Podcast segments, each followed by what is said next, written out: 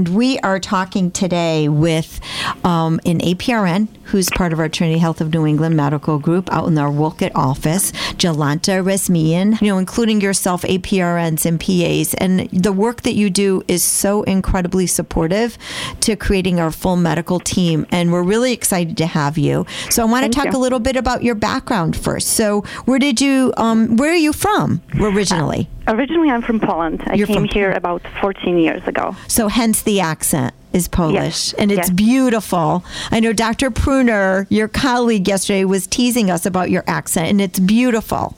Oh, thank you so You much. You tell him he has the accent. He has does, the Yan- right? right? Yeah, he has the Yankee accent.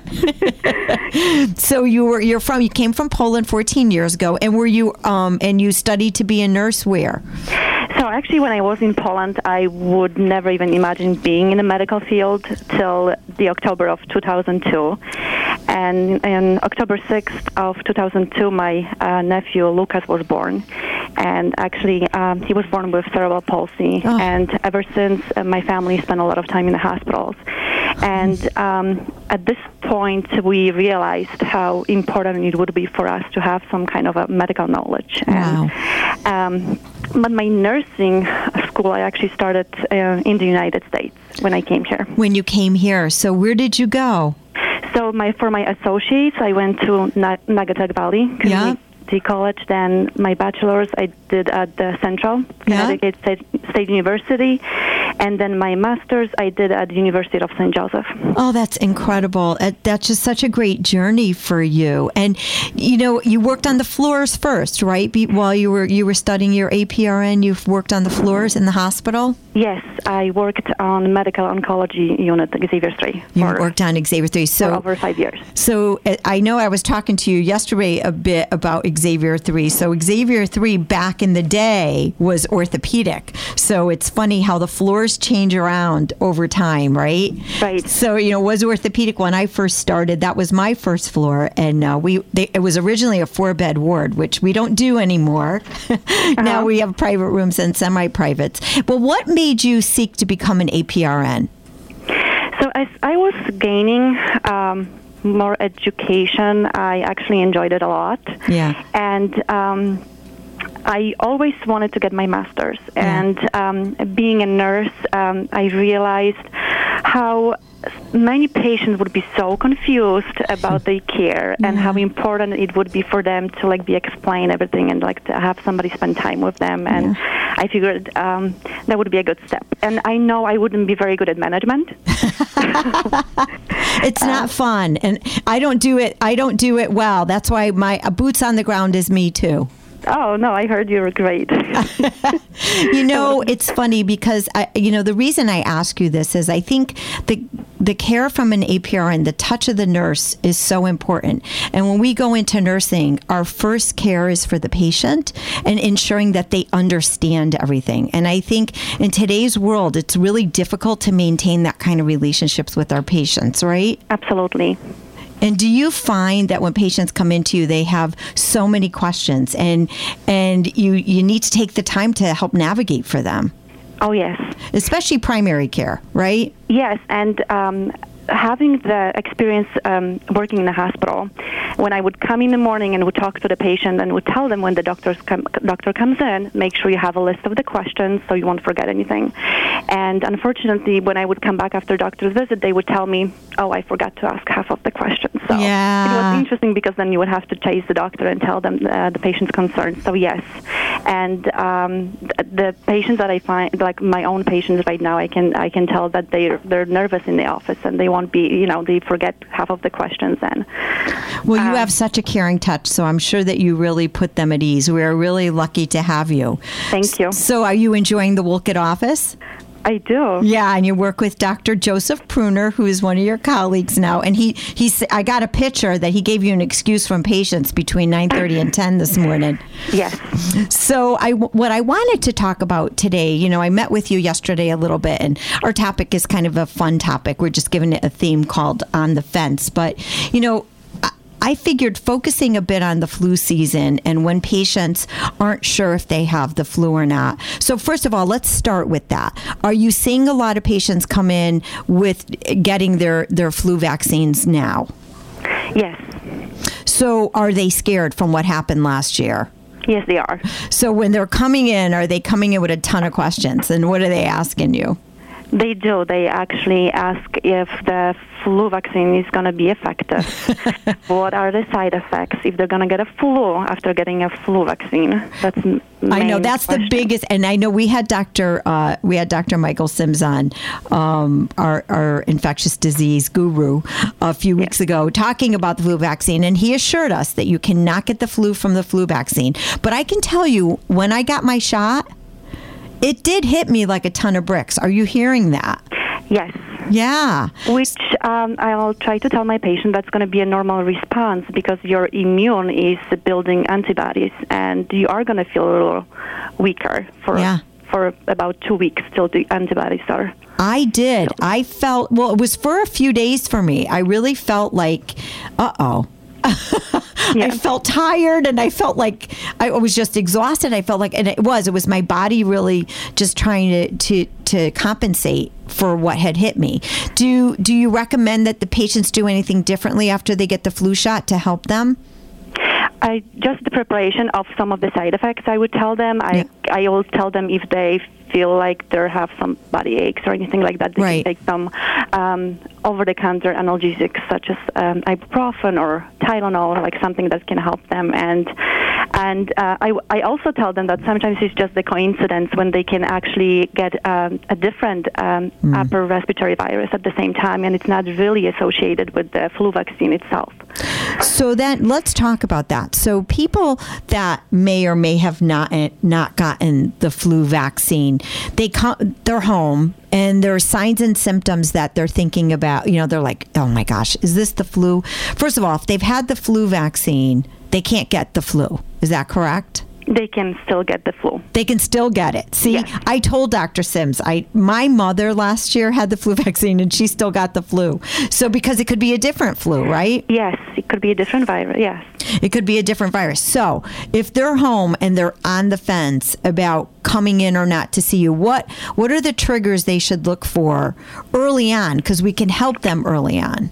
Yes. So uh, what the patient should know is that uh, the sooner they'll report their symptoms, the, the faster they can get their um, the medication that's going to help with uh, with some of this um, with the flu um, signs and symptoms. So, for example.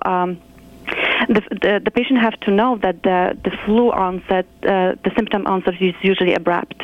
Yeah, it's So it would not be it would not be gradual. They would not just feel a sore throat or ch- or aches or something uh, for like several days. It would would usually be like quick. Really? Yes, So, in quick meaning like what? What would they feel right away? like they would probably go to bed feeling totally fine, and they can wake up in the morning feeling like somebody hit them. Right. Like somebody hit them with a truck, right? Somebody I think Dr. Sims had said that to me too. Like you just you can't even move. yes. You can't even move. The body it's it's beyond the body aches, beyond the sore scratchy throat. Yes, and um, actually, patients who ever had the flu in the past and know how severe the symptoms are are getting vaccine because they know they don't want to go through this again. Right. They I don't want to go through it. Right. Yes. So, what what would you recommend? How soon should they come in if they're feeling that ill? And do they usually present with a fever? They, they yes, the the flu will present with the fever for about three to four days. How high does it usually get? Um, it depends really. Right. So it could be it could be 102, 103. Yep. It And- depends on what age the the population would be. So when the patient when the patient comes into you, what can you do for them? First of all, we test them for the flu. How do we do that?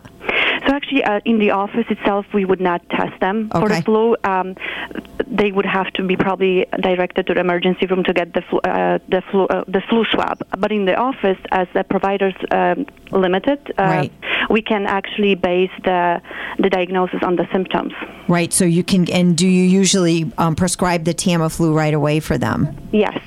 Um, so the the Tamiflu I would prescribe for the patients um, if they present with the symptoms uh, that last no longer than 48 hours. Okay. And unless they're um, they're immunocompromised, they're um, uh, they're um, like over the age of 65, Right. Like, uh, pregnant women or children. Like those are. This is the population which is uh, really the most vulnerable to complication associated with the flu. Right. And if it's gone too long, so if the patient stayed on the fence too long and, you know, it's beyond the point in time where they can get the Tamiflu, how long can they expect for the flu virus to, to work its way out through their system? How long does it usually last? It's usually like a few days to like uh, less than two weeks, I would say. Right. And, and pretty much it's all those things that you do for the worst cold you've ever had, right? Yes. So it's bed rest, all that. Is that what you usually tell them? Bed rest, fluids. Fluids, yes.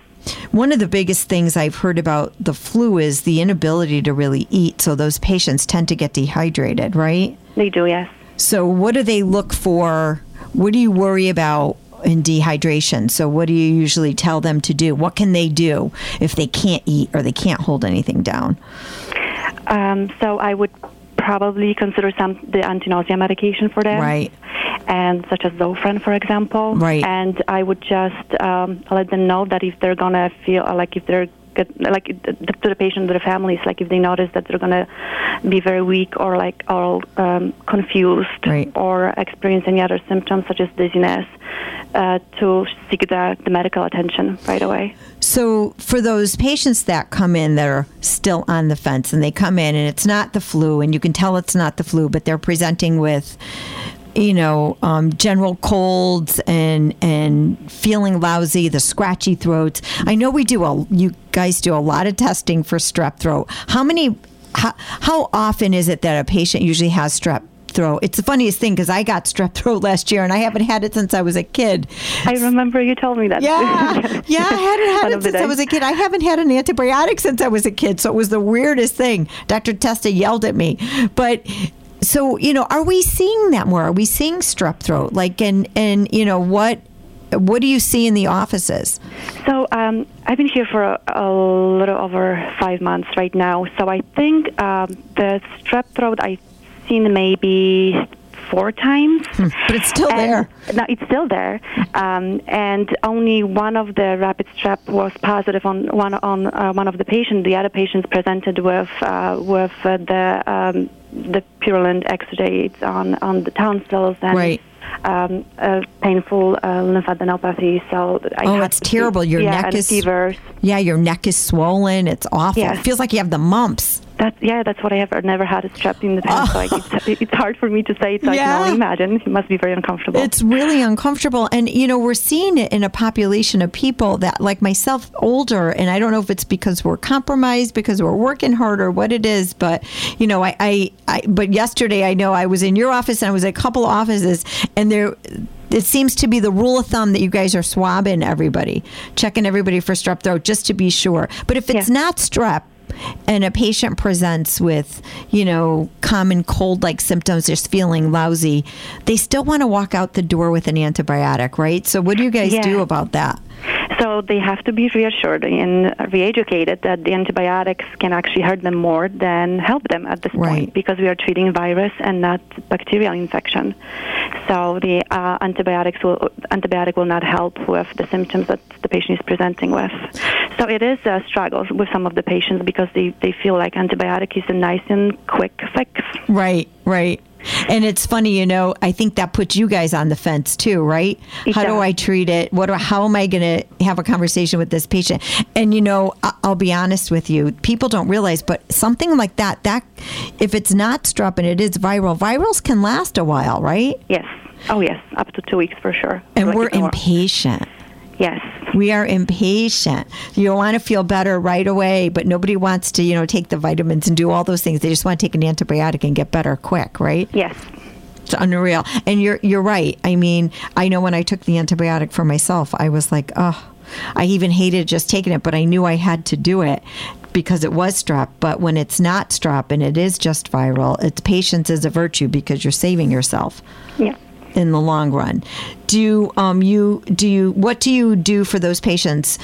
And if they can't do the antibiotic, what do you recommend that patients do during cold and flu season? And and it's not the flu, and it is just a cold or a virus that's really bad. What are some of the things you you have them do to reassure them not to take the antibiotics? So I would tell them I would um, uh, I would tell them uh, to take some like Cepacol lozenges if they have, Mm. for example, a sore throat, some decongestant if they have, or if they have a cough, some Mucinex, and I would tell them just try this for now, and if you continue with the symptoms beyond like two weeks, or is it, if the symptoms worsen, then we'll be worried about the bacterial. But I would tell them to take some. Um, Tylenol, ibuprofen for any any pain as Right, well. aches and pains, and that does Plenty work. of fluids, rest. Yeah. Yeah. We don't know how to rest though. We don't know how to rest. no. Speaking That's of true. rest, we are going to actually take a two minute break. We have a commercial, and if you stay on the line, we're going to come back and talk a little bit about on the fence and blood pressure. We'll be right back.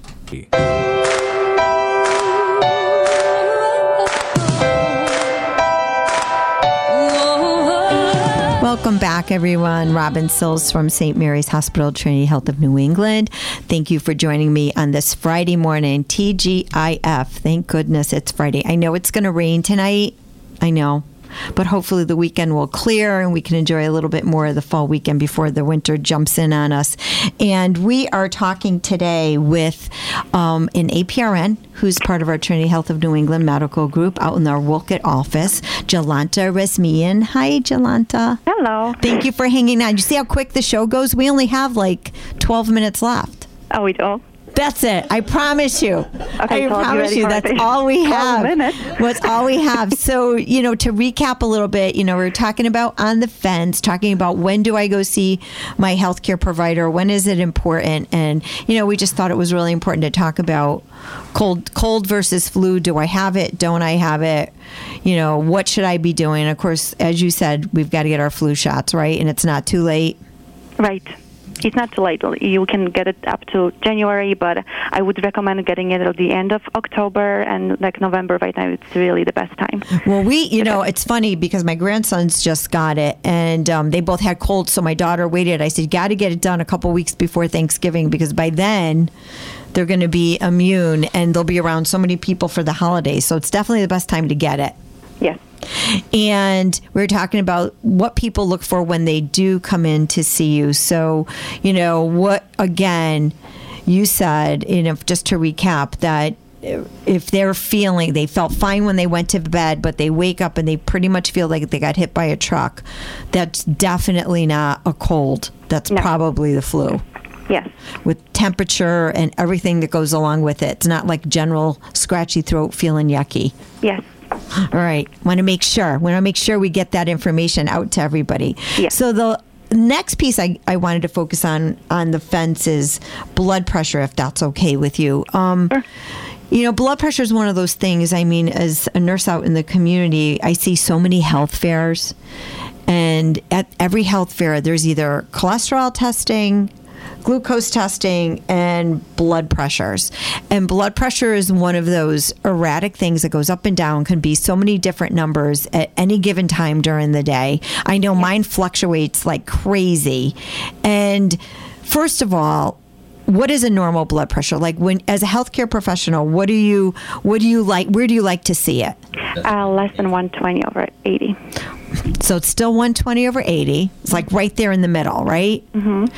when do you start getting worried as a healthcare professional So um, when I see the readings in like uh, greater than 130 over 80.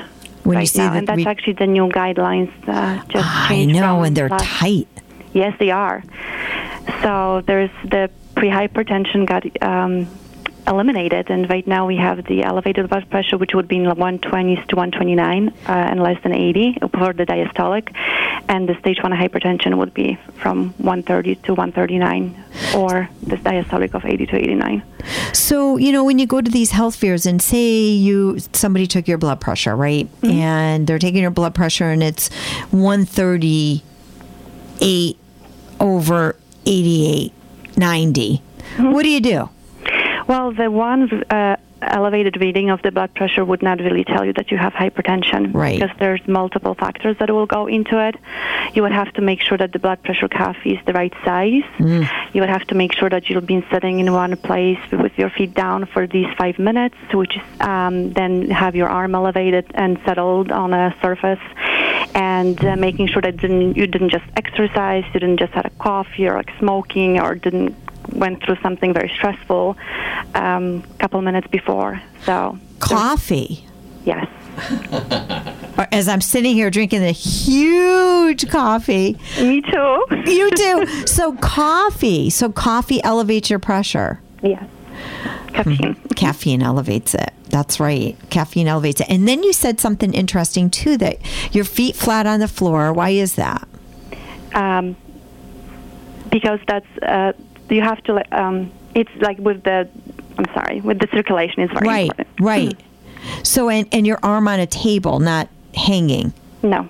You know, when we learned in nursing school, that's right. We used to have to put the arms on the bedside tables. I'm sitting here doing it myself, right? I'm laying my arm across this counter. You had to you had to put your arm out on the bedside table. How often do our physicians even really do that in the offices? Do you do that in the office as much as you can?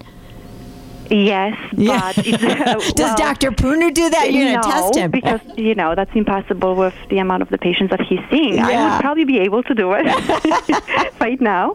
Yeah, but now no. we know. You know, it's funny because my my blood pressure is so fluctu. It does it fluctuates. It goes up and down and up and down. And so you say pre-hypertension. So what what Elevated. diagnoses us with pre-hypertension? Like the elevated blood pressure, I mean? Yeah. Um, so like early early, you know, like you're just starting to go to the So how- higher side. so how I would approach the patient first. So I would. Um, is that what you're asking? Yes. Okay. Yeah. So, like for example, if, the, if I have the patient who comes in and I'll see that there's there's the elevated blood pressure, I prob- I'm probably going to have him come back Yeah. uh, to me. But in the meantime, I would tell him uh, to start working on the diet and exercise. And the diet, uh, I would make sure that the the patient is aware that the sodium can actually um, cause the the hypertension, like uh, uh, um, a diet high in sodium Right. can increase your uh, blood pressure because many patients don't know it. Right. Because um, and they exercise at least like 90 to 150 minutes of aer- aer- aerobic exercise, like a weekly, weekly, which is a lot for for for the patients because unfortunately everybody is so busy. So if I have the patient back in the office and the the reading is still elevated. Um, then, like right now, uh, then I would start looking into um, into probably treatment. more treatment. And do you do you automatically go to blood pressure medication, or do you do like a cardiac workup? You know, oh yeah, what- what absolutely. qua- the blood work is uh, necessary. You have to like make sure your um, kidneys are Uh, fine and your cholesterol is good. That you're not diabetic. Like yes. So, right. So, I'll- so you're looking at a lot of different factors just to be sure before they actually start you on medication. Because it's, you know, it's really scary. You know, it's funny. I was actually a couple of months back. I was in a car accident, and you know, the ambulances came, and then they took our blood pressure. My blood pressure is. I'm like, well, I just rammed into a car. Yes, and you know what? That's uh, I'm sorry to hear that. but you had, but uh, what's important is like many patients would have the white coat hypertension, so they would see the elevated. So maybe that's what you had. I mean, you just went through the accident. But, Um, yeah. So what's the best time of day? So yeah, what is it? So Johnny's asking me here, our, our little producer, my my buddy. Yeah. He's asking me, what's the best time of day to take your blood pressure? Is there a better time of day? So I would tell my patients like, uh, okay, so uh, just let me explain. The white uh, coat hypertension would be when your blood pressure is elevated when you see uh, a medical provider, for example, and then when you go home, your your uh, readings would be normal. So um, if I have the patient with the elevated blood pressure, I would actually encourage them to buy the blood pressure cuff, which is um, it's not very expensive. You can buy it at any of the, the CVS, Walgreens, anywhere, and it's probably like thirty dollars uh, the most. And I would uh, encourage them to check their blood pressure like in the morning and at night. In the morning when they get up. So the- like so when they get up in the morning, how should they how long should they wait? Should they do it right away? Should they do it? They should probably like sit at the edge of the bed for about five minutes. Okay. Okay. and then they can they can check it. I mean, it would be good if they can empty their bladder Yeah. as well, like making sure that you know they're and then like sit and for like at least five minutes. And, And don't drink their have- coffee. Don't drink their coffee too for the optimal result. And then at nighttime, what's the best time? like around evening time, like Yeah. eight With- o'clock. Eight so. o'clock. And emptying the bladder, that's interesting too. Making sure the bladder's empty Yes. because that can elevate your pressure. Yes. And so then you're looking at consistency between those numbers. So do you have them keep like a log for a bit? Yes. And what are you looking for in that? And I would probably be looking at the average. Right, right. And then um, sometimes I'll have them bring the, their blood pressure uh, cuff in the office and would compare the readings. Ah. Because in the office, what we do, we would we would use the stethoscope and the uh, we don't we usually I don't think we have the automatic. I only see the the, the manual blood Right. pressure cuff over here, and that could be different depending on who's taking it. Right, it's as well. true. It's true. It's it's true, and you know we. Oh my gosh, I I'm sure you remember from nursing school, but I think we had more l- clinical labs on doing blood pressure, and I, I think I'm really good at it because of the detail that was given to us and and how many times we actually and we knew what we had to hear for. It was the stressful lab. It was very stressful. It made my pressure go up. yes. It was very stressful. So, so to recap with blood pressure, believe it or not, we only have a couple minutes left. Mm-hmm. If when when someone's on the fence regarding their blood pressure, you're if if they're how would they be feeling physically, which would cause them to come in and see you? See, unfortunately, elevated blood pressure doesn't really have symptoms. Like Mm. Right. some people will get lucky, maybe they'll have headache, Right. but not too many people. Yes, so that's why they they have to be educated. Right, they have to be educated. Yes. But they should check their blood pressure routinely. We should all know our number. Yes, and you know there's the risk factors for the some people for the hypertension, for example, the advancing age or obesity or family history Mm-hmm. or race, um, high sodium diet or alcohol consumption or like physical inactivity. Those are the risk factors, and those those are the patients that probably should be checking their blood pressure. Yes, So know your risk factors. Yes, even if you go and have it screened, do it a few times and get to know your, your numbers and talk about it with your provider, yes. right? So, Jolanta, believe it or not, we're done. We're, We're at done? the end. Oh, You did it. oh my God! You did it. You are the best. So this is Jolanta Rizmian. She is an APRN with us in our Wolcott office and 503 Wolcott Road. Um, what's the phone number there? The phone number over here is 203 879 7980. And you are accepting new patients. And I'm accepting new patients. Yes. and we're building your panel up quickly. I know I took you to the Business Women's Forum and, and I have a lot of people asking about you. Oh, great. So thank you for joining us. I will probably pop out to Wolcott later on today to see you. It was a pleasure and we hope to have you again soon. Have a great Thank day. Thank you so much. Same here. Have a great day. Bye bye. Bye bye. And to everybody out there, um, thank you so much for joining us today for On the Fence. We will be joining you later on this month again with a couple of programs with regarding On the Fence and with some more healthcare providers. Have a great weekend. It's Robin Sills, St. Mary's Hospital. Have a great day.